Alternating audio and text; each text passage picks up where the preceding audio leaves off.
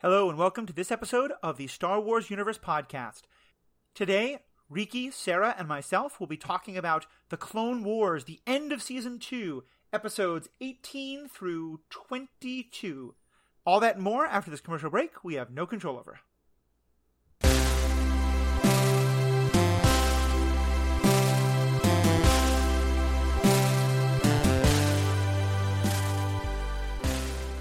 Welcome back, my name is Matthew.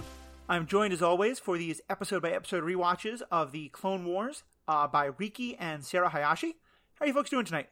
Hey, Matthew. We're doing fantastic. We have 5 whole episodes to talk about, and maybe 2 of them are interesting. Yeah. This isn't a... We're kind of wrapping up the end of Season 2. We are wrapping up Season 2. This is the final 5.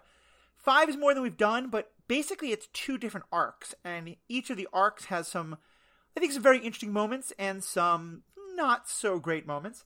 If nothing else, we finally understand why this season's called The Rise of the Bounty Hunter, because we see one bounty hunter starting to rise and then kind of get pushed back again. But he starts to rise, at least, so we have something. Let's start with following up on our discussion of Seven Samurai in Space. Clearly there was a great love of 1950s and 60s Japanese cinema this season, because now we have a Godzilla movie in space with the, just to try and hide the topic, it's not called Godzilla, it's called the Zillo Beast. Clearly no one got that reference until the giant monster with a large head of a lizard that was awoken by a weapons test and then starts climbing buildings to throw a King Kong in there. And starts literally making the cry. Let me quickly give the plot summary and then let's talk about it. The Republic's newest droid-annihilating proton bomb awakens a monstrous, gargantuan, and near-invincible beast from its underground hibernation. Mace Windu and Anakin Skywalker face a dilemma. Do they save the beast as the last of its kind, or do they help the Dugs kill it and secure a treaty for critical fuel supplies? They go round and round on this. They find that the Emperor Palpatine wants them to kill the beast. They don't want to. They want to preserve life, as it's killing lots of life itself. They want to ensure that the Dugs don't get to kill it after they have woken up it and let it start killing the Dugs. And then we move into the second episode. And at the end of the first episode, they find a way to put it to sleep. And so the Dugs believe that it's been killed. And their hope is that it's now going to be transported to another planet. Instead, however, we find out it's being transported to, dun-dun-dun, Coruscant, for more study.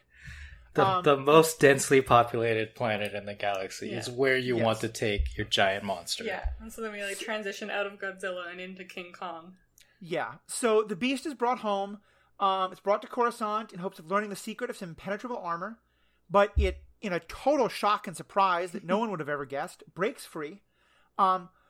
We've numerous times heard it referred to as not intelligent, but clearly it recognizes that Emperor Palpatine is the one who wants it dead and is attacking pictures of Palpatine hanging in the city and stuff like that. And then knows which building to go to. Yes. You can read a map. And so as the clones prepare to kill it with poison gas, the Jedi are again trapped in a moral conflict between the value of its life and that of the planet's civilian populace. Palpatine actually seems to have really miscalculated because he gets very close to being killed himself. But of course the Jedi save the day and they kill it. And then in the very last moment of the episode, we find out that Emperor Palpatine has decided to make lemonade from lemons because he has told the scientist who's been in charge of all this thing that he wants to clone the beast. So. Which is the last we hear of it, right? We never get back to that. Spoilers. That's certainly true. So, what's your take on Godzilla in space? Yeah, it's Godzilla in space. It's I think Mace Windu at peak dickiness through most of the episode. Mm-hmm. Well, Mace becomes important after this in the Boba Fett arc, so I think they had to kind of set him up as more than just a guy at the council who talks occasionally, mm-hmm. Which is interesting because I always wonder why are we getting these Jedis paired up? Why isn't Ahsoka here? Why isn't this Obi-Wan? Right. So we get Mace, and apparently he's not a very good diplomat, because when they first discover the beast, or when they first excavate the hole, Mace is like, all right, Anakin, you stay here and negotiate this treaty while I go on this adventure with the clones. Right. So Anakin has higher diplomacy than Mace, apparently. Yeah, that... I do like him in these episodes, but it does make me wonder, like, when they make these decisions, how much of it is because these are the characters they thought would be best? How much of it's because they just haven't used this character enough and so they want to? How much of it's because this is the actor they could get without a conflict that particular week? You know, like, there's just so many of these questions that you wonder about. I'm guessing you guys were not big fans of these episodes. It's complicated. Yeah. They definitely weren't my favorite this season, but we've had significantly worse episodes. Yeah. I see all the callbacks. So, like, the tanks, I guess, that they used to put the beast to sleep that have, like, the radio antenna cannons. That's... to me, like, that's definitely a callback to the Gojira movies, which often feature these types of weapons, because you have to have electric cannon shooting things instead of just, like, regular tanks, I guess. It adds like a sci-fi element to it. Like, even these, like, slightly futuristic weapons can't defeat this monster. Right. And so I think that was a deliberate reference to that canon, but it's just, I don't know, it's not interesting in the same way that those movies ultimately aren't interesting. They're just, like, fun to watch. Yeah, I found there was a number of, like, plot elements in these movies that I found really fascinating in these episodes, but the overall story of, like, will they or won't they, like, stop the beast, I think it's hard to kind of build drama around that, especially because they do the thing that a lot of times I think happens in, like, monster movies that I always don't like, which is they tell you that the beast is almost entirely invulnerable, and then the way that our heroes beat it doesn't actually seem that interesting or new. Like, at one point they say, I think Anakin says that he's discovered that, like, there's a way to, like, get under the scales with an energy weapon and thus, like, stun it if you can just get under the scales. And so I'm imagining, okay, that means you're going to have people, like, hopping on the back of it, trying to, like, lift up its scales and fire under it. Instead, it's, nope, just fire a bunch of energy weapons at the thing and I guess hope you hit in a way that would not make any sense. So, yeah, I think that didn't work. But I did like some parts of it. And one of the first things I caught on, and I'm what did you guys think of the way the Dugs were handled in this and sort of their attitude of, we want to kill it. This thing has destroyed us for generations. We thought it was dead. We think this is a existential threat to our society and our people. And the Jedi basically saying, like, no, you can't do that. What was your take on how that all played out? Yeah, I mean, like I said, I think this is Mace Windu at, like, peak dickishness.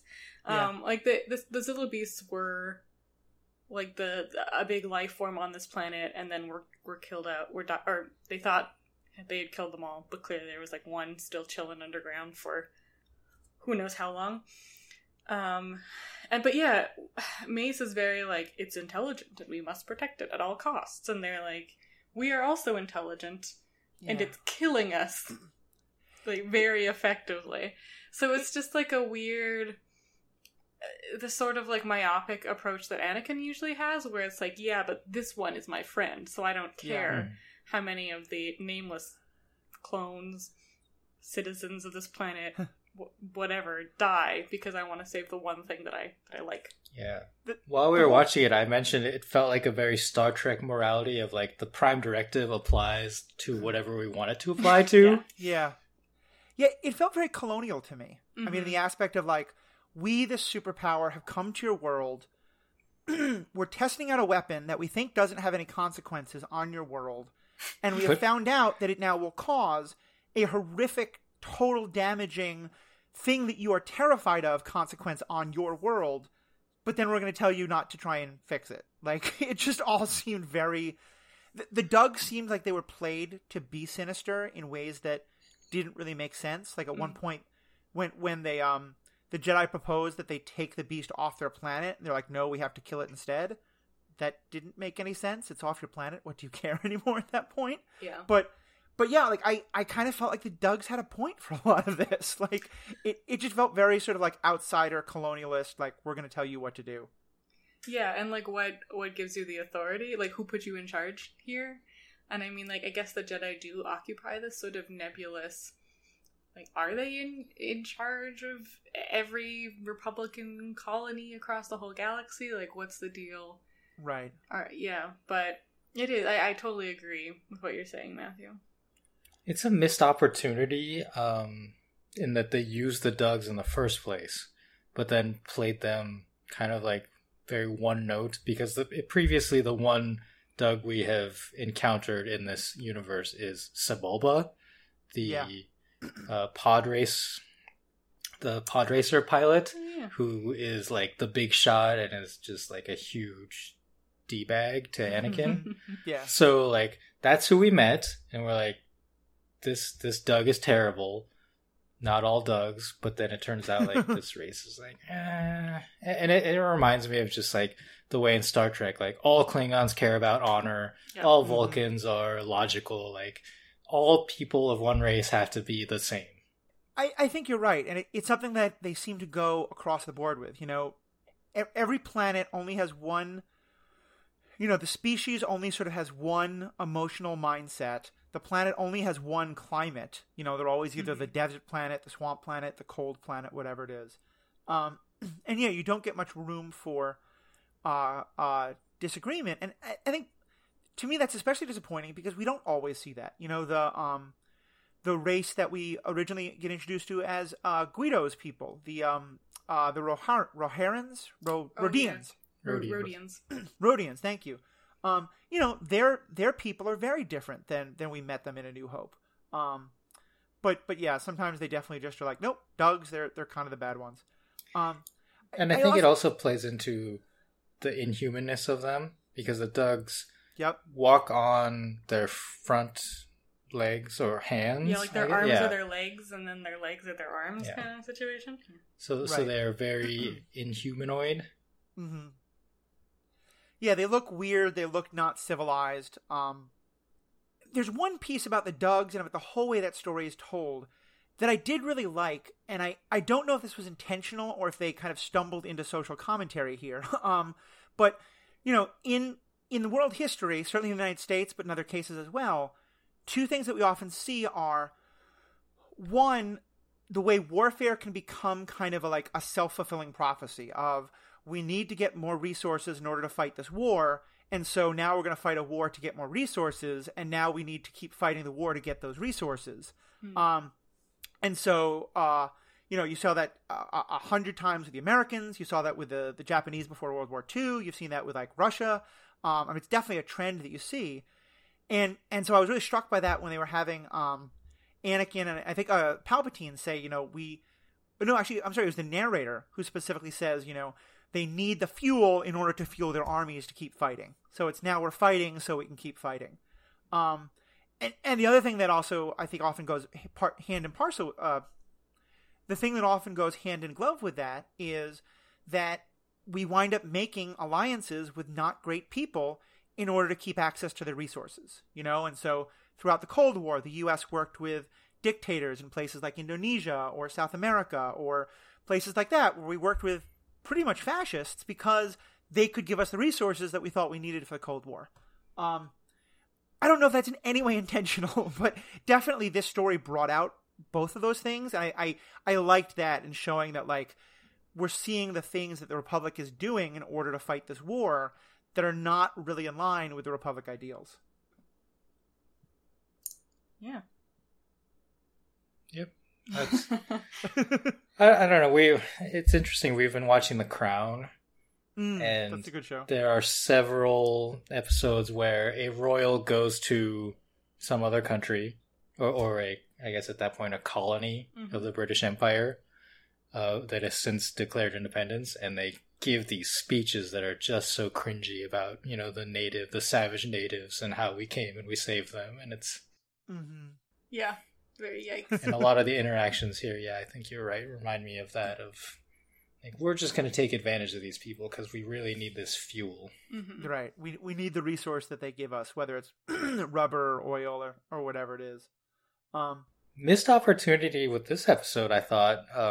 The planet Malastare is mentioned previously in this season as the planet where Admiral Yularen was defeated by Admiral Trench. That was like their previous encounter. So like having Yularen come and help them pick up the Zillo Beast at the end and just kind of mentioning like, like I haven't been back here since I lost a trench or whatever. Yeah. Some kind of reference, just tie-ins like that. Like when you have this rich universe and these planets and places, just using them in that way, I think is nice for callbacks and to tie things together. Well, especially because I thought the aliens that have three eyes on eye stalks, who we first met in A New Hope and who we then saw in the Clone War movies, because I think they're the ones who actually second the motion for the investigation into the charges against the Trade Federation. Why I remember that particular detail, I have no idea. But I feel like that they specifically say, like, we'll now hear from the representative from Malastare. And am I wrong there? Am I getting my planets mixed up? I don't know. I'm frantically looking this up because I have no idea what you're talking about. Like when you say three eyes on eye stalks, it makes me think of the Ithorians, I think is what they're called. But I don't... I thought the Ithorians were the hammerhead ones. Oh, yeah, okay. So they're similar, but you're right. I think they are different. Okay. Yeah, we're right now getting a lot of... and I like more listener feedback. I'm sure we have a lot of people currently yelling at their podcast playing devices. Look, I didn't have this figure. The Gran? Okay. Yeah, when you said eye stalks, I was picturing more like the one monster from Monsters, Inc. who's got the shifty eyes. But yeah, I see what you're saying. Okay, and it does say they're from the planets Kinion and Malastare. Interesting. Yeah, Congress of Malastare. Malastare. Yeah. There's like a lot of this multiple races on the same planet deal. And I mean, I kind of like that. So like earlier we were just talking about how like a lot of the planets have like the samey environments, and like we get the forest moon of Endor, and I can believe that a moon has like one environment, sure, but yeah, having like entire planets, I guess like maybe Earth is pretty unusual in that we've got such different climates in different places, but when they get it right, I really like it. Like we were talking about Rebels a little while ago, and there's they go at some point in Rebels, they go to Kessel, and you get to see like very different environments on Kessel, which I think is really cool. And also even like if we just think of the Twi'lek people, they come in like a whole variety of different like skin colors, eye colors, different like different accents. Yeah, exactly. And some of that may be like actor differentiation, but some of it could be like different regions, right? So I think it adds another layer to it. Yeah. But yeah, when you do get a planet where it's like the entire species all looks the same and all acts exactly one way, it's a little frustrating. Yeah. So the last thing I wanted to ask about this plot line was, what do you think about Palpatine's actions in this? It is, I mean, obviously like he's looking for power, he's looking to cause more trouble, but he comes very close, it seems, to being killed, and he certainly seems like he did not for a minute think that this beast was going to get loose. Was this all? I mean, but so much of this has always been that everything is planned out, everything is going as I have foreseen it, etc. Do we think that this is Palp's overstepping a bit and making a mistake, or is this just one more part of his plan? Well, I mean, I'm trying to hold my suspension of disbelief as much as I can in regards to what all Palpatine has orchestrated. But, like, I don't... Everything. I don't, like, how did he know that this beast was there and that the weapon they're testing, which basically turns off droids, is going to wake it up? Mm-hmm. So, like, if you didn't know the beast was there, it would have been like some quick thinking of like, oh, cool, it's impenetrable. Let's bring it back to Coruscant so I can make armor. This will be handy. And yeah, not the like 30-year long game that he's used to. Right. So I could see him maybe making some missteps there. Yeah, I like the idea that he made a misstep here. That maybe he was a little bit overly confident in his ability to sort of control everything. I wish he had used his Force abilities to save himself. Mm. And kind of like, oh, like, did anyone see? Ooh, that would have been good. That would have been cool. I thought that's what was going to happen. I think that would have been great because, you know, in the movies at least, there's the idea that there might be some people in the audience, and I never thought this was true, but I've heard there were some who, because they had very little contact with the original movies, didn't honestly realize that Palpatine was Darth Sidious until some point in the second or third movies. And so I get why in the movies they wouldn't want to show it, but by the time the show has come out, the third movie's always come and gone. We in the audience know that Palpatine is Darth Sidious. So yeah, it would have been great to watch him like secretly have to use his Force powers and then be like, oh shit, did I get caught? No, okay, we're good. Well, and even like in the show, they're not really hiding the fact that Palpatine is Sidious that well. Like, they don't explicitly come out and say it, at least not in these first two seasons, but it's kind of like an open secret, so having him use Force powers without, again, explicitly saying, he's Darth Sidious, mm-hmm. would have been fine, and just, like, a nice little, like, nod and, like, yeah, hint in that direction. I think there are, like, later on in the series, there are scenes where he just calls up Dooku from the Chancellor's office and just like code switches his voice. Yeah, I think that's definitely true. Well, is his voice even different? Doesn't he just like put on a hoodie? Isn't that his? He goes lower. His little gravelier. Okay. Yeah, he's much like as Palpatine. He's much a higher tone, more regal, and then as Sidious, he like puts on this. I'm evil. Right. Yeah, okay. But yeah, it's like it's the scene from Batman the Animated Series where he's like in the Batman suit, but he gets a call from Commissioner Gordon for Bruce Wayne or something like that, and he like changes. So he's like talking in the Bruce Wayne voice as Batman. It's just it's cool. It's good. Yeah. No, I liked moments like that. It would have been nice to see some of that. All right. Anything more on Le Beast de Zillo, or can we move on to the Boba arc? Yeah, let's move on to the Boba arc. I just want to say, what? Why? Why would they be like, I want you to clone the beast and then never come back to it? It's super weird. I think it's one more of these situations that we see of, and part of this I think is the writing itself, but part of it's also when it was written. We are now so used to the idea that when someone starts writing episode one, they've already plotted out at least the first season, if not the whole arc. When this was being written, it was pretty common for TV shows to have no idea what was going to happen next season.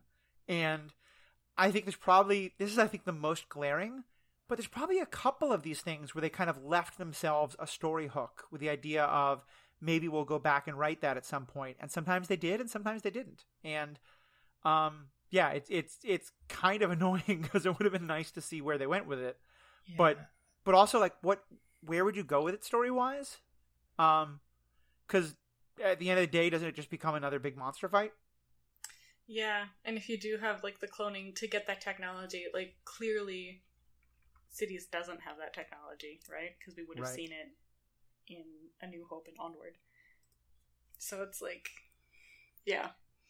But, I mean, even just like, oh yeah, remember when we tried to clone that Zillo Beast? That didn't work. Moving on.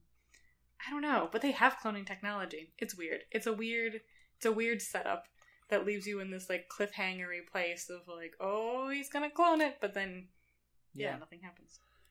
We've mentioned before, especially Riki, you've brought up the Timothy Zahn books, which were some of like I think the first of the novels printed, certainly of the ones printed after Return of the Jedi came out. No, I think The Courtship of Princess Leia might have been first. Oh, maybe. Yeah, I'm thinking of the Heir to the Empire trilogy, which maybe you're right wasn't first, but certainly was out there. And one of the things that it postulated was that, and this was granted when the Clone Wars was very different, but that clones couldn't really function effectively unless they had a Jedi who was involved in their cloning process, because to basically like give them like sort of the essence of life, or there's something about like the mental makeup of clones that doesn't quite work unless you have their because they're clones, their connection to the Force isn't quite. I don't remember the exact details, but like the clones in the Legends are much more unstable, and the concept of the Clone Wars in that setting is more about fighting against the clones, I believe. Like the clones and the clone masters, I believe they're called, kind of go crazy and like fight against the galaxy. Yeah, which is sort of what I took from the original movies. But the point here being that they established in those books, at least, that cloning comes at a great cost, and cloning is a difficult thing, and that's why most people haven't done cloning since then. And you're right; it's kind of a frustration of this is. There's really no reason why people don't clone anymore. So yeah, that's that part's definitely unfortunate. Anyway, so let's move on to the tale of Boba Fett.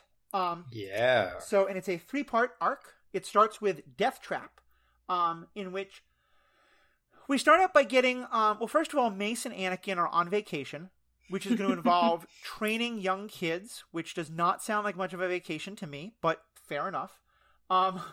And so we start out with a bunch of clones, young clones, like they're like 10, 11, 12, who are all sort of like being put through their paces. And this is kind of like a field trip as part of their training, as far as I can tell.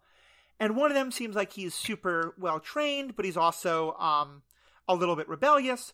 And we find out halfway through the episode that this is actually Boba Fett, the son of Jango Fett, who watched his father have his head cut off by Mace Windu. So he infiltrates the Republic cruiser, and he joins a group of clones, and he has the intention of assassinating Mace Windu for killing his father, Jango Fett.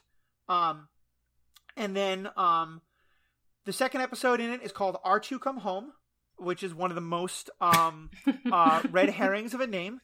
And it's Anakin Skywalker and Mace Windu are trapped in the crumbling ruins of a crashed ship while looking for survivors. This is all because of... Boba Fett's like attempt to take over. We find out he's working with other bounty hunters, and they're looking for the survivors. And only R2 can get a message out to save them. If he can elude vicious Gundarks, and worse yet, a crew of determined bounty hunters led by Boba Fett and Aura Singh. And then we get to the third episode, which is Lethal Trackdown. While Anakin and Mace Windu recover from their injuries, Plo Koon and Ahsoka track down Boba Fett from the underworld of Coruscant to the desert planet of Florum. Boba's revenge scheme finally leads to a climactic battle, and the life of a Republic admiral hangs in the balance. So, we had quite a little arc here. What'd you think of the return of Baby Fett? It's a little weird. I've always felt that the Boba Fett prequel arc was strange. And I guess it's because it was never supposed to be a thing until it became a thing. Like, Boba Fett was just a throwaway character, and then became one of the most popular characters with 4 lines across 2 movies. Yes. Yeah, and I think it's in part, like, I think his toy was, like, one of the ones that sold the most or something like that. Like, it was a very... Oh, yeah, well, it had a spring-loaded rocket that shot out. Yes, that sounds right. But didn't that not... It was supposed to have a spring-loaded rocket that shot out, but the actual ones that went out for production didn't, because the rocket was so small that it was like a choking hazard. Oh, maybe. So like the spring-loaded ones are only for prototypes. That's the rare one. Yeah, the collector's item. So the ones that actually went out like didn't have this rocket launcher, but it was something that was supposed to be available for Christmas, and then people... Yeah. You bought a voucher instead of buying the toys, because the toys weren't ready fast enough. Yes. We watched the toys that made us. We watched a documentary about this. But yeah, Boba Fett was shockingly popular for, like, yeah, like you said, 4 lines of dialogue. I remember we were in some store that had Star Wars merch, and there was a Boba Fett toy, and it advertised, like, with 7 sounds. And we were just like, what? This dude has 4 lines. So it was 4 lines and then 3, like, blaster noises. Yeah. Yeah. His sound effects. And I think Aura Singh is actually, and this may be intentional, is kind of the same thing, isn't she? Oh, like, yeah. She appeared, she, like, appeared with no lines in Phantom Menace and then all of a sudden took off as a fan favorite. She's standing like on a ridge during the pod race, like holding her tall rifle. Doesn't say anything, it's just standing there. The Phantom Menace card game that came out after the movie, she was like super powerful in that. And there's like the backstory explained on the card. It's like she's the most fearsome bounty hunter in the galaxy. So people are like, oh my god, she's the Boba Fett of the prequels. And you know, nothing happened with her in the movies. Yeah. So yeah, absolutely. Like both of these characters are occupy the same space of mythical bounty hunter that we know little about. So now we have to find out more about Boba Fett and how he becomes the most fearsome bounty hunter. Yeah. Somehow. Which it does feel to me like he took kind of a step backwards, though, because in the second movie, the only movie we see him in, his father is trying to kill Obi-Wan, and Boba is quite happily a little sociopath, you know, happily, like, cheering on his father, like, you go get him, Dad! You know, and so, but in this one, he clearly is still in that, like, I haven't quite become fully evil yet. You know, he's not willing to kill a prisoner.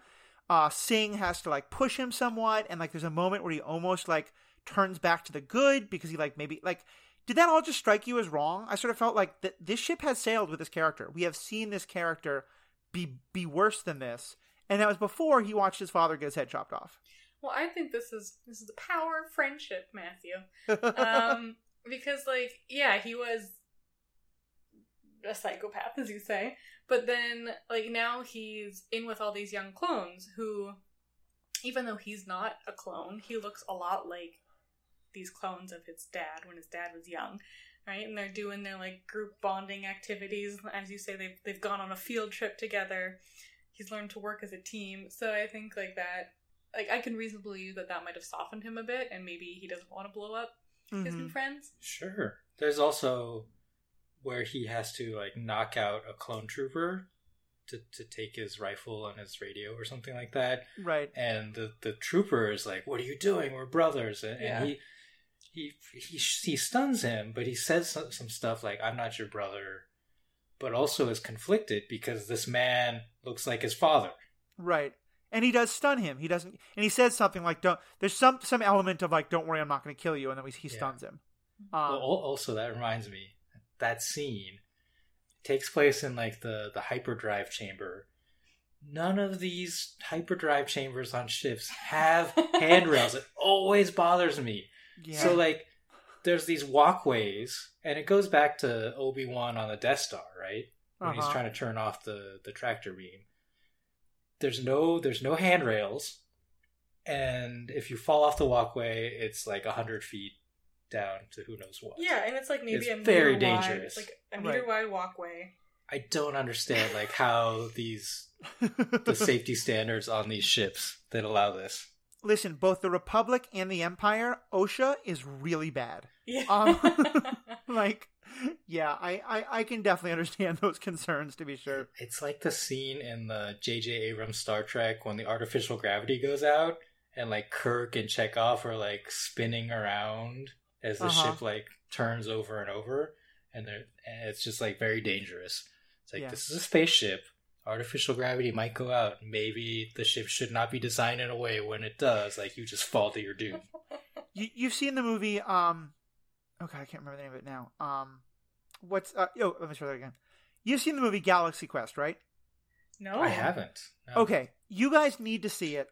Galaxy Quest is the most loving parody send-up of Star Trek that I could ever imagine.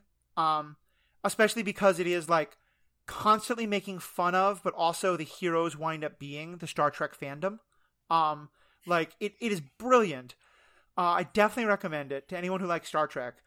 But one of the best parts of it is that there's a scene where basically, like, the characters are talking about how there's, like, that the design of the ship makes absolutely no sense. It's just done to, like, build tension and drama as you're trying to move through difficult parts of the ship in ways that just, for basic ship design, make no sense whatsoever. Oh, yeah. Which do you think is a bigger pet peeve of mine, Sarah? The no handrails in the hyperdrive chamber, or the most sensitive part of the ship, the bridge, being on top with windows. Jeez. She hears me complain about these things every time they come up. Constantly. Almost as much as I complain about the 3D-ness of space not being recognized. Yeah, I mean, I feel like the no handrails on the bridge makes significantly less sense than the bridge on top of the ship, because the bridge on top of the ship is like, we're borrowing architecture and design from water ships. Right. They had to see over the waves. Yeah, yeah. That's why the bridge is on the top. And like, we'll put some windows up there because, I don't know, maybe you'll see some cool planets and stuff. Just in case the cameras go out. Yeah, but I mean, especially like going back to Star Trek, having the bridge be on like the piece that detaches, and then having the battle bridge be like a separate location you have to get to is really dumb. Just make your bridge the battle bridge. The end. Yeah. But yeah, I think like the no handrails is just mind-bogglingly bad. Like, how many people fall to their death there? It's just like an engineer trips and like, oh! Right? And you can't even have like two people walking across this thing at the same time. It's really weird. Same with the like all the like ventilation tubes being like huge. Oh, big enough to crawl through. Yeah. I don't even get that it's plot device. I don't even know. Like, is the no handrails plot device? Just put in like a single railing, and then someone could easily flip over top of it. But like, I think it's all because there were no handrails in A New Hope. So we have established the no handrails. Like, that's what they look like. Yeah. Well, I think there's definitely things like that where they established New Hope, and that might in part because like, you know, they didn't have the imagination, or they didn't have the budget, or I mean, one thing I'm always fascinated by is how, with any science fiction, you're always limited by, you know, what people at the time thought would be possible. So, for example, like in the original Star Trek, they thought that you'd have supercomputers that could control planets and you could talk to and would have personalities, but their screens would still be monochromatic. Because that's all that people knew at the time. VGA had not been invented yet. This actually reminds me, the Battlestar Galactica reboot TV series started off as just like a movie, right? Right. It was the pilot. And when they were filming that, they had like paper and they cut it hexagonally or like maybe octagon. Like, they cut the corners off. So that instead of like corners on the piece of paper, they were like flat edges. It's like a stretched out octagon. Yeah. And they just did it like to be stylistic and like, oh, like it looks cool. And then every time they showed like paper or books, they had to cut it in the same way. They're like, why did we do this? It's also so like silly. Like, why would you ever make paper like that? I worked at a comic book store for quite a while, and we sold the Battlestar Galactica like notepads that had the corners cut off. It's silly. But yeah, anyway, let's pull us back a little bit from Tangent Land here. Well, I had more stuff to talk about in Tangent Land. Boba Fett, where? Great quote. Yeah. So, but about these episodes.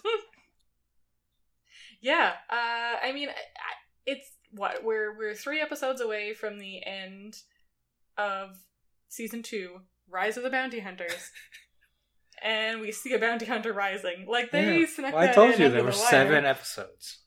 There's the 3 Cad Bane episodes. Sure, at the very beginning. The literal episode Bounty Hunters, where they defend the village. And then the 3 Boba Fett episodes. Yep. And I did like that we get Hondo here. And then Hondo again. It is, to me, a very Hondo episode, because they show up and it seems like Hondo is working for the bounty hunters. And at first I'm like, really? Would you be? But then it becomes very clear that no, they just showed up, and Hondo he thinks this is all a bridge too far, not because he has some moral compunction against it, just because he's not quite stupid enough to piss off the Jedi this much. And so I like that when the Jedi show up, he's like, nope, not my circus, not my monkeys. They just showed up. I'm not part of this. I'll help you. Like, yeah, well, like instantaneously, right? He's not into it because there's no profit, right? That's like the kind of Ferengi aspect of him. Yeah, this like, is what's the point of this? Like, revenge. This is for justice and revenge, and for the other bounty hunters to show off. Yeah, I mean, they think they're going to get a ton of money from Count Dooku, but that's about all. Yeah, well, he's already dealt with Dooku, so he knows he's not getting paid. Which, actually, that's a really good point. It does bring me to I wouldn't even say my other complaint about the series of episodes, because this is such a common trope in these kind of stories, even though I find it so dumb. If someone were to just randomly, like, kill my father, I'd be super mad at that person. Mm-hmm. Sure. If someone were to, like, you know, break into his house or be, like, think he had done a terrible... Like, if he, like, killed my father for, like, that kind of reason, I don't know if I'm a revenge type guy, but I'd certainly be thinking about it.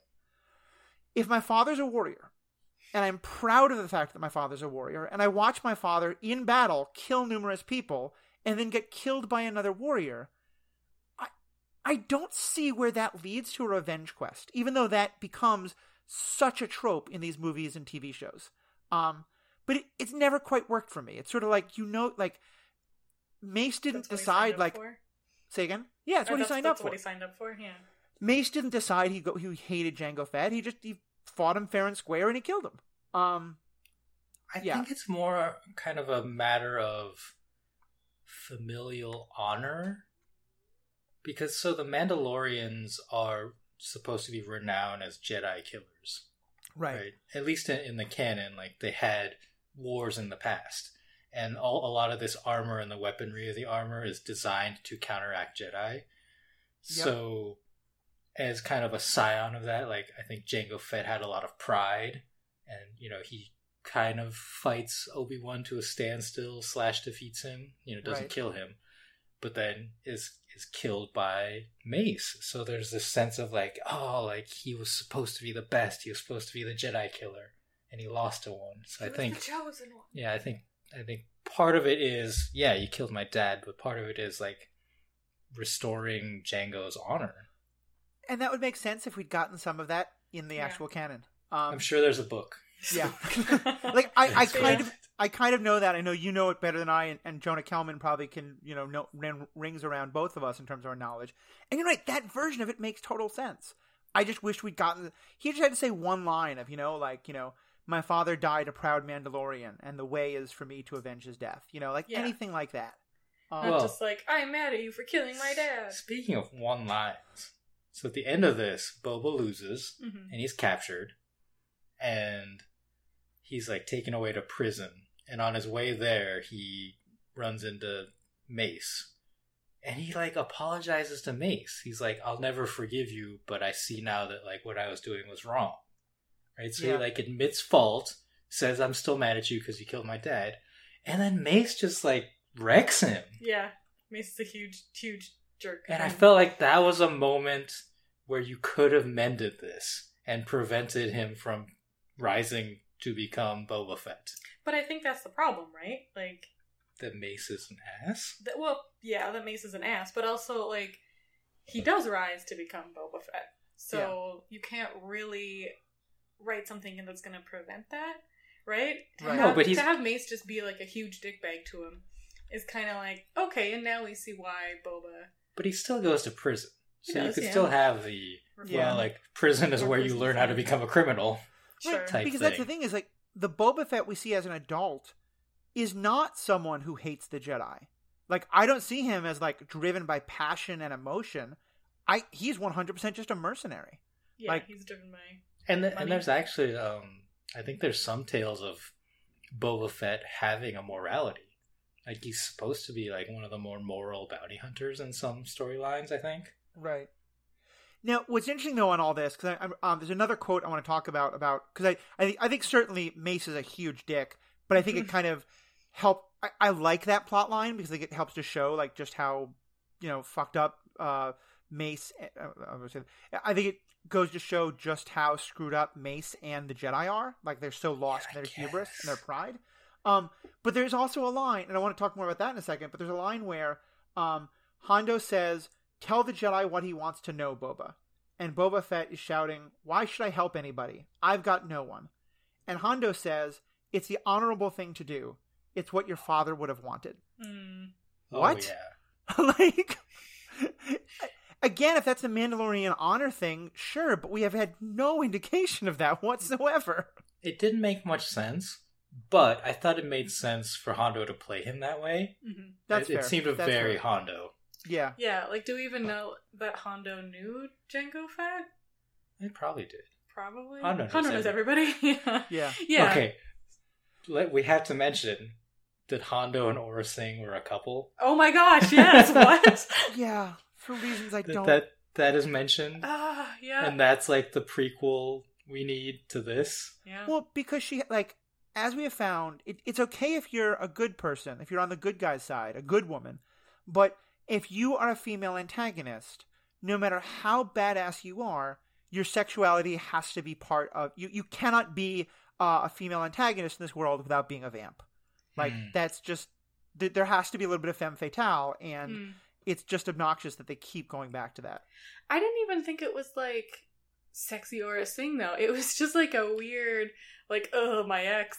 And you're, like a strained, almost sitcom-y plotline that's just sort of thrown in there. And there's not really any payoff for it. I think it's more, though, that... to run into each other. I think it's more, though, that, like, she's been very flirtatious in other scenes. Mm. And so... And now we just further establish, like, yes, she's a person with a sexuality and who has relationships and who dates. You know, it's just kind of, like, further underlining that idea. Yeah. Which, I mean, like, dating Hondo in and of itself isn't necessarily bad in any way, shape, or form, right? Like, yeah. But, yeah, I get what you're saying. Yeah, I'm just saying I think that's why. You were asking why did they have to throw it in. I think that's why they did. Just to point it out. Yeah. The other really dumb line I wanted to comment on, not even dumb actually, because I think it's actually very good in terms of the, like, showing just how much the Jedi are falling. Boba Fett is pointing a blaster at Plo Koon, and he's explaining why he wants to do what he wants to do, and he says, "I'm not a murderer, but I want justice." And Plo Koon, showing the humbleness and the humility and the understanding of their position that the Jedi show, says, "We are justice." Yeah. I roll. Yeah. I didn't eye roll. I got chills. Like, to me, I was like, oh yeah, okay. This is why the Jedi fall. This is the hypocrisy that Anakin sees. You thought it was kind of just silly and over the top. Well, it seemed very like, I am the knight, right? Like they're. Oh, but I mean, I get what you're saying. Should have become Batman. Boba Fett should become Batman. How many people have you said should become Batman today? I don't know. A couple. Anyway. We need more Batman. We're watching The Crown. But... He thinks Prince Philip should be Batman. Anyway. Yeah, it's a very cringy line. I totally get what you're saying. I didn't think of that at the time. That, like... Because it is so cringy. And Anakin seeing the cringiness of it, right? It's kind of a, like... Well, I mean, yeah, obviously Plo Koon believes that. Mm-hmm. But it's still, like, gross. But then Anakin can see that he believes it, and it's gross, and it aids in his conscious uncoupling from the Jedi. Right. Yeah. Speaking of Plo Koon's hypocrisy. Oh my gosh. He and Ahsoka start off episode 3 of this arc going to the underworld of Coruscant, which is actually interesting because Ahsoka ends up there later. Right. In the series. Spoilers. But they go to a bunch of bars. Bunch of seedy bars, and then like the last one, the previous ones happen off screen, and then the last one they go to, Plo Koon like gives Ahsoka a tip. He's like, "You should be more subtle, young one." Yeah. And then he walks in and plops his lightsaber on the bar and is like, "I'm looking for information." Yeah. It's like, that's not subtle at all. That's the exact. You just walked into like the bar and like flashed your badge. Yeah. Doesn't he end up like? Getting in a fight with someone too? Because no, she does. She does, and then he has to like back her up / save her. Yeah, okay. Yeah, I mean, I think he is often shown as like not one of the brightest bulbs in the Jedi cabinet. To mix 5 different metaphors in one sentence. He's an interesting character. Like, I like him as a mentor to Ahsoka, but I don't. He does not seem like an effective Jedi. I don't know. Yeah, just kind of like not amazing. Definitely not like a Yoda or even a Mace Windu. He's very average as far as Jedi Masters go. Mm-hmm. Yeah. Is this intentional though? Is this part of the Jedi are out of touch thing, Matthew? Is him just walking into a bar and plopping his lightsaber and thinking that that's subtle? I don't know. You know, I with so much of this, I don't know how much I'm headcanoning and how much the writers were you know, were they brilliant or did they accidentally stumble into plot? I just have no idea. I think "We Are Justice" is an intentional line. Sure. I think they have to realize what they're doing with that. I think the "don't be subtle," you know, be subtle thing, and then being so very unsubtle. I think that's probably intentional by the writers, but yeah, I really want to read the book of like behind the scenes, the making of the Clone Wars, because there are just so many fascinating questions about how this all happened and like what the debates in the writers' room would have been and all that stuff that I really want to know more about. So sorry, go ahead.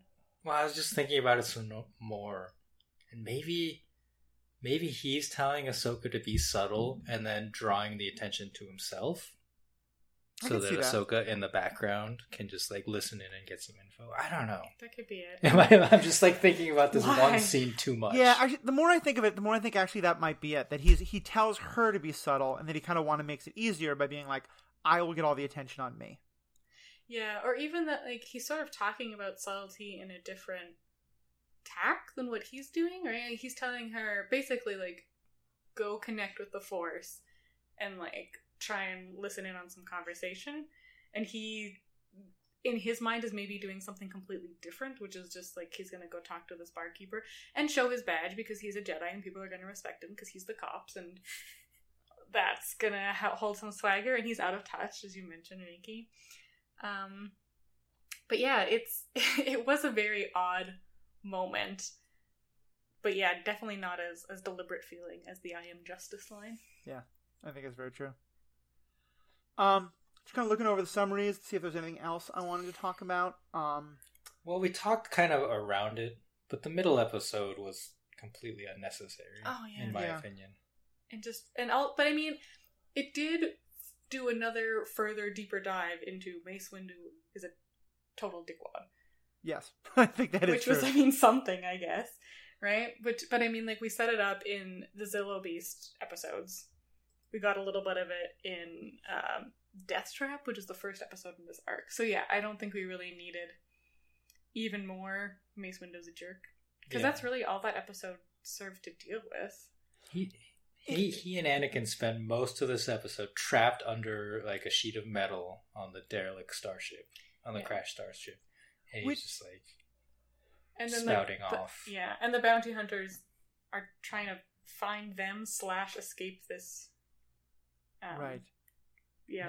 It's like a Titanic episode. Yeah. And then the whole thing strikes me as wrong, especially because, you know, we have seen that Mace Windu is supposed to be a Jedi, like basically on the level of Master Yoda in some ways. Yoda can lift starships out of swamps. Yeah.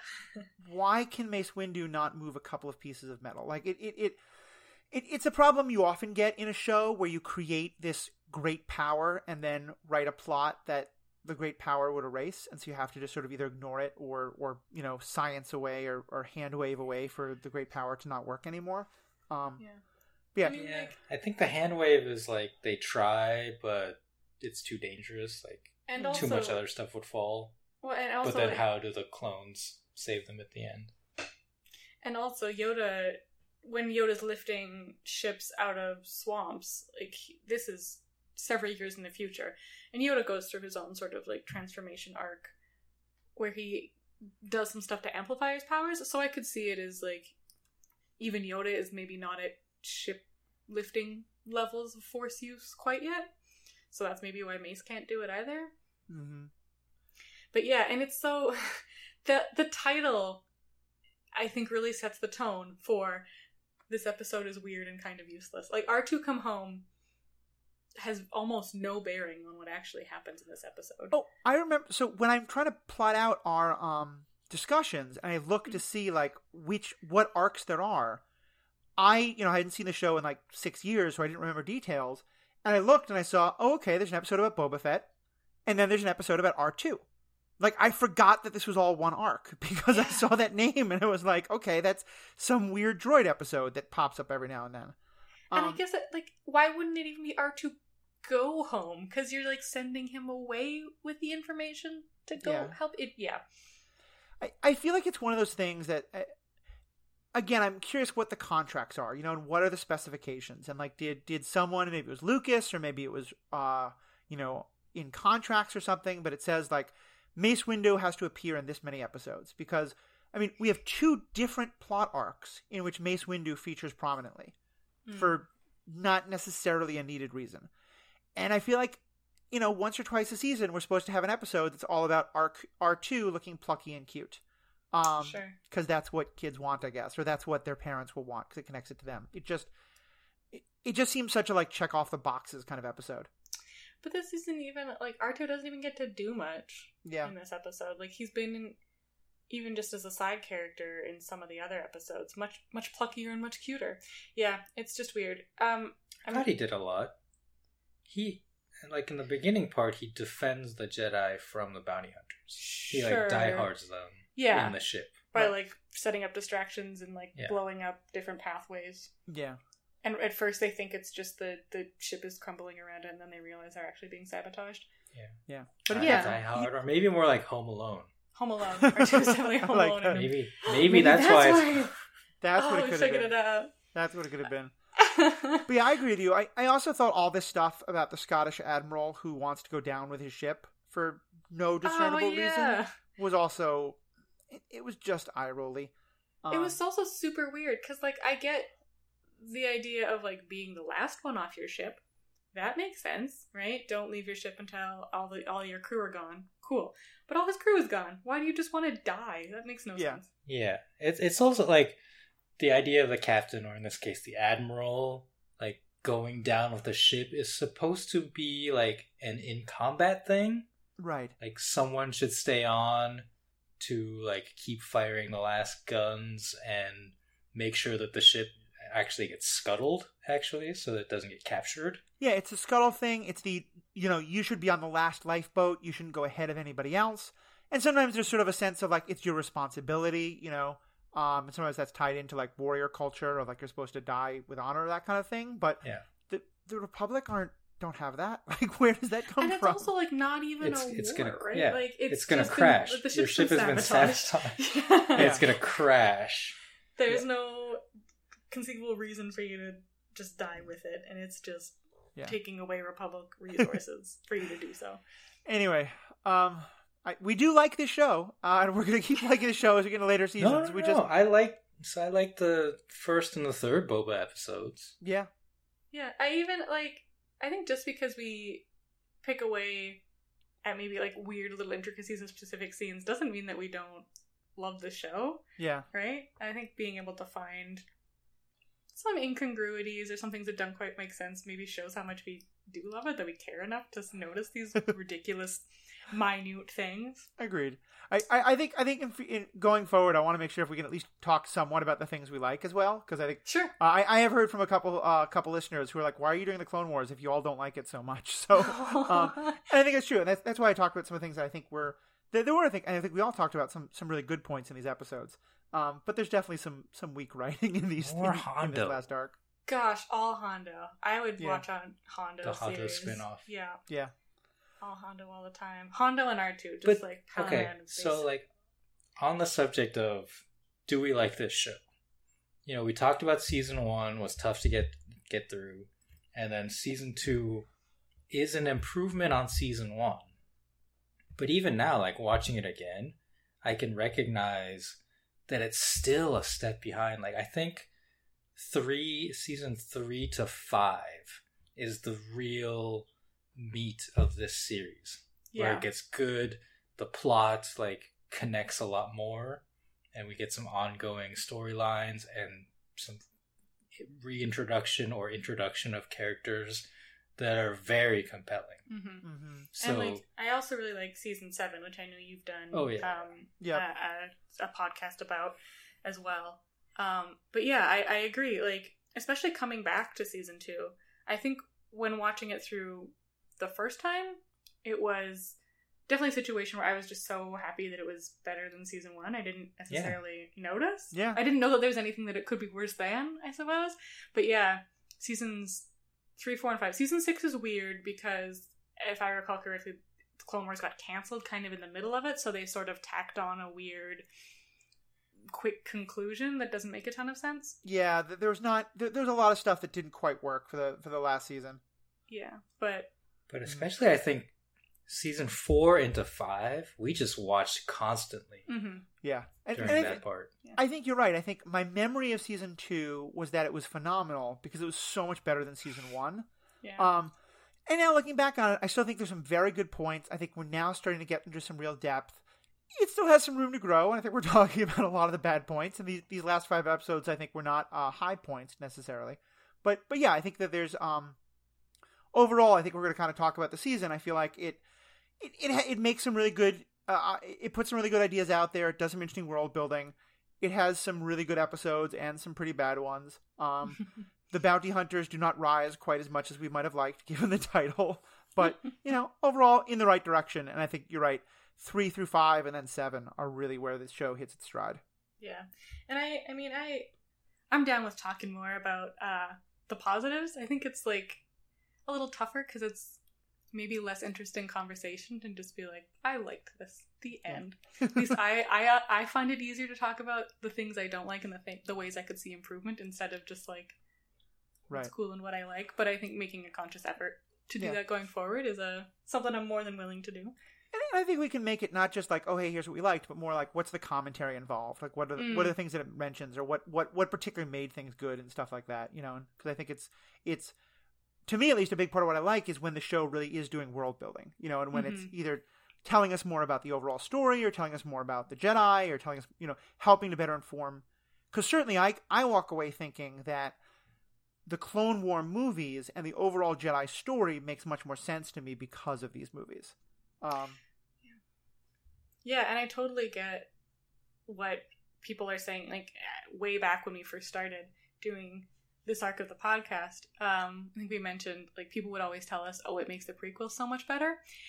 And I kind of get it, and I do kind of want to watch the prequels, and I feel like maybe I'm just a sucker for punishment. I know I'm shaking my head. I know you just watched them again, Matthew, and did a few episodes on them, but, like, it is doing that. It's getting me re-engaged in what was the series of movies that I genuinely hated. So yeah, I wound up. We just recorded the 100th episode of Superhero Ethics, and we talked about who are some of our favorite villains. And because a number of the other ones that are high are top of my list had gotten mentioned, I mentioned one who's maybe not my top 2 or 3, but has become one of my favorite like villains where I somewhat agree with him. And it's Clone Wars Anakin Skywalker. Mm. I hate him in the movies, and he's quite bad in some of the show. But I think the show does such a more interesting job showing his like slow decline and fall, and the you can sort of understand like when he's surrounded by people like Plo Koon saying we are justice, and people like Mace saying this is how we should treat people. You start to understand why he thinks Palpatine might have a case. And like Palpatine always supporting him and being a nice guy to him, and everyone else being like, don't show attachment. Yeah, no, totally. I completely agree. Him then jumping 10 minutes later to, so let's go kill children. Maybe, but that's again where the movies get in.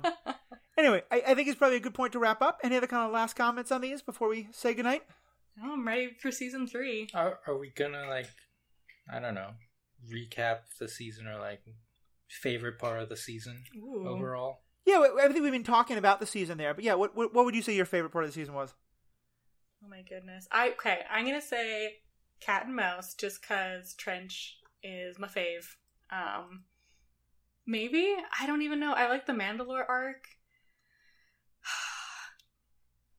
Riki, what are you... I'm looking up the list of the episodes here. Mm-hmm. For me, it was definitely the Mandalore arc. Mm-hmm. As much as I love Hondo and Cad Bane is a very compelling adversary, mm-hmm. I think Satine was the best character that we get in this season, like outside the main characters. And the way that she plays off of Obi-Wan and the suggestions about their past and the connections that they still have now, like it was just very well written and well acted, I thought, by those people. And, we're going to get more of that in the future, and it sets it up very well. Yeah. I think I'm with you. I think the Mandalore plot's probably my favorite. especially for Obi-Wan, just because I feel like Obi-Wan's relationship to Anakin and sort of him clearly knowing what's happening with Anakin and Padme but not getting involved makes to me so much more sense when you realize how close Anakin... Like, to me, you watch Obi-Wan with the Mandalorian Duchess and you think, like, this is why he has a lot of sympathy for Anakin and why he maybe can't bring himself to force Anakin to do what he had to do. Totally. Which is obviously like a terrible decision on Obi-Wan's case, but it makes it tragic in this like beautifully sad way.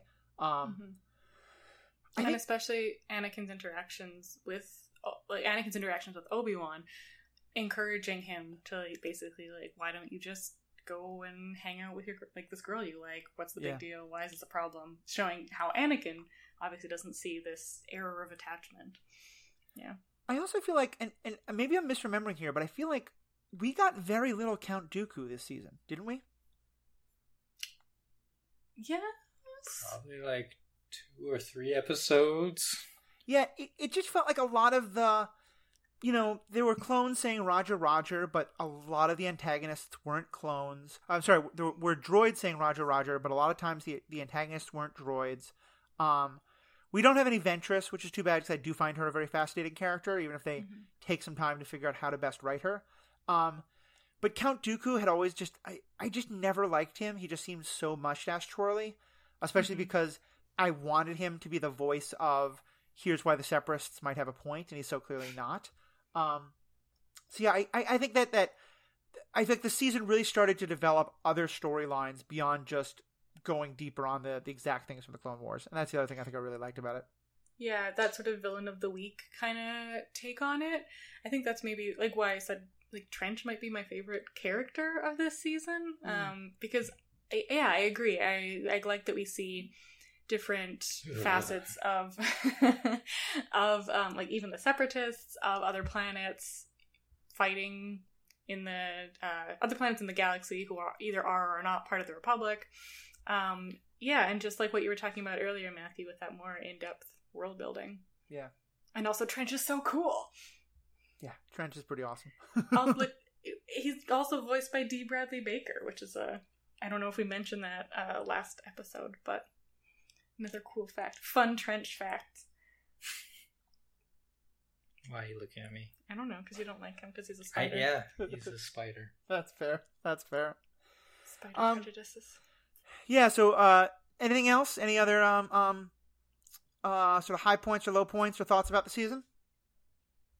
There was a little less Cad Bane than I remembered, but obviously we get more of Cad Bane, so I think I may have just been projecting that. Yeah. I agree. I remembered him as being more involved in the season, but I think the season just being called Rise of the Bounty Hunters, I thought that this was the season where he was. Right. And it's interesting because like Cad Bane, I think I mentioned before that in the X-Wing game, like there's a faction that's just called Scum and Villainy. And I feel like here, like, because like Hondo isn't a bounty hunter and neither really is Cad Bane. Like they're scum and villainy. Like they're people who kind of do things for their own profit and they break the law and they like sometimes hire bounty hunters. But yeah, so the title I feel like was not quite accurate, but I do feel like we got more of the, just in general, we got a lot more of like, what's life like for people who aren't in the midst of the war? You know, whether it's the people on Mandalore or for the people who are trying to make a buck out on the fringes or the people who are on other planets. It just felt like we made the world a lot denser and a lot bigger in a way I really liked this season.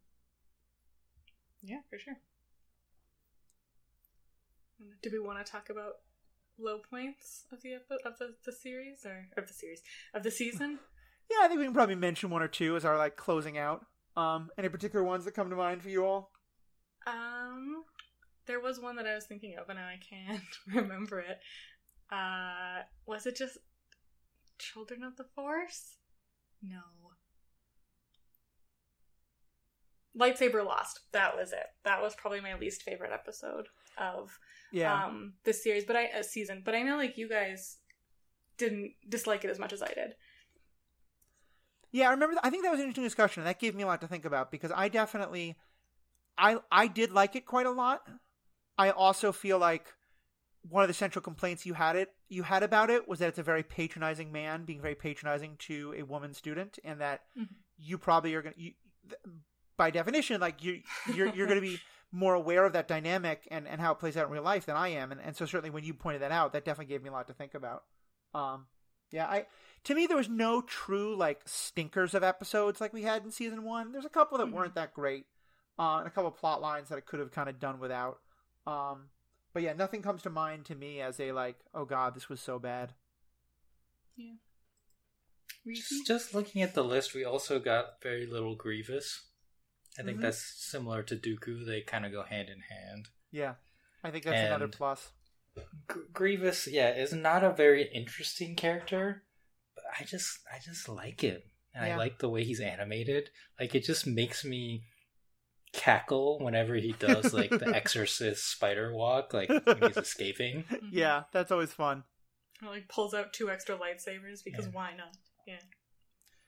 Yeah, I mean, he seems to be, when they're kind of just leaning into the mustache twirling of like, we're going to be happily like, you know, chewing scenery and having fun with it. And I can definitely appreciate that. Yeah, he's like kicking droids out of the rescue ships so that he gets to go when they don't. And yeah. Exactly. Yeah. But he's exactly. That is like just peak ridiculous. Yeah. To mistreat your droid army in that way, like, just doesn't really make much sense. Yeah. It's like, why are you acting this way? Yeah. Yeah. You want cookie. Yeah. Sorry, I think he sounds like a Cookie Monster. So whenever I see him. You know, and I think that's a good place to end this episode. I also just like the way he says Kenobi. Yes. Oh, Kenobi. Yes. Yeah, I love his just personal vendetta against the Jedi, because it's, and when you talked about it, he's not really a droid. He's a cyborg. He's just much more Borg than person anymore. But he doesn't have no emotions, and it's great. And he's just, I find him much less annoying in the show than I do in the movies, and I do find him, you know, I feel like they're starting to realize, like, you don't have to give us Dooku and Grievous every single episode, that you can have a lot of these other stories. And I realized I forgot, actually, looking back over the episode list, Mandalore is great, but this season had what may be my favorite episode in the entire show, which is The Deserter. The one about the clone who kind of leaves and, you know, Rex having to come face to face with that thought. So yeah, that's a really good one. Well, so fans, what do you think? What do you think of the these two arcs, and what do you think of the season overall? What are your favorite points? What are your least favorite points? Please let us know. You can find us on Facebook or on Twitter. All that information is in the show notes. You can also find us on email at Star Wars Universe Podcast at gmail.com. If you like the show, one of the best ways you can support us right now is to write a review for us. If you go to iTunes or any other podcatcher that does reviews, but iTunes is the one we know best, type in Star Wars Universe Podcast. We'll come up, write us a review. 5 stars is great, obviously, but if you're not a great fan of the podcast, that's fine too. Just let us know what either you really like or what we can do better, and it helps us continue to grow the continue to do better, but it also helps us grow the podcast, because the more reviews we have, the more people who will see this, and the more people who join the conversation. So on behalf of myself, thank you so much for Riki and Sarah for being a part of this. Thank you all for listening. Have a great day. Kenobi. Kenobi wants cookies. I like it.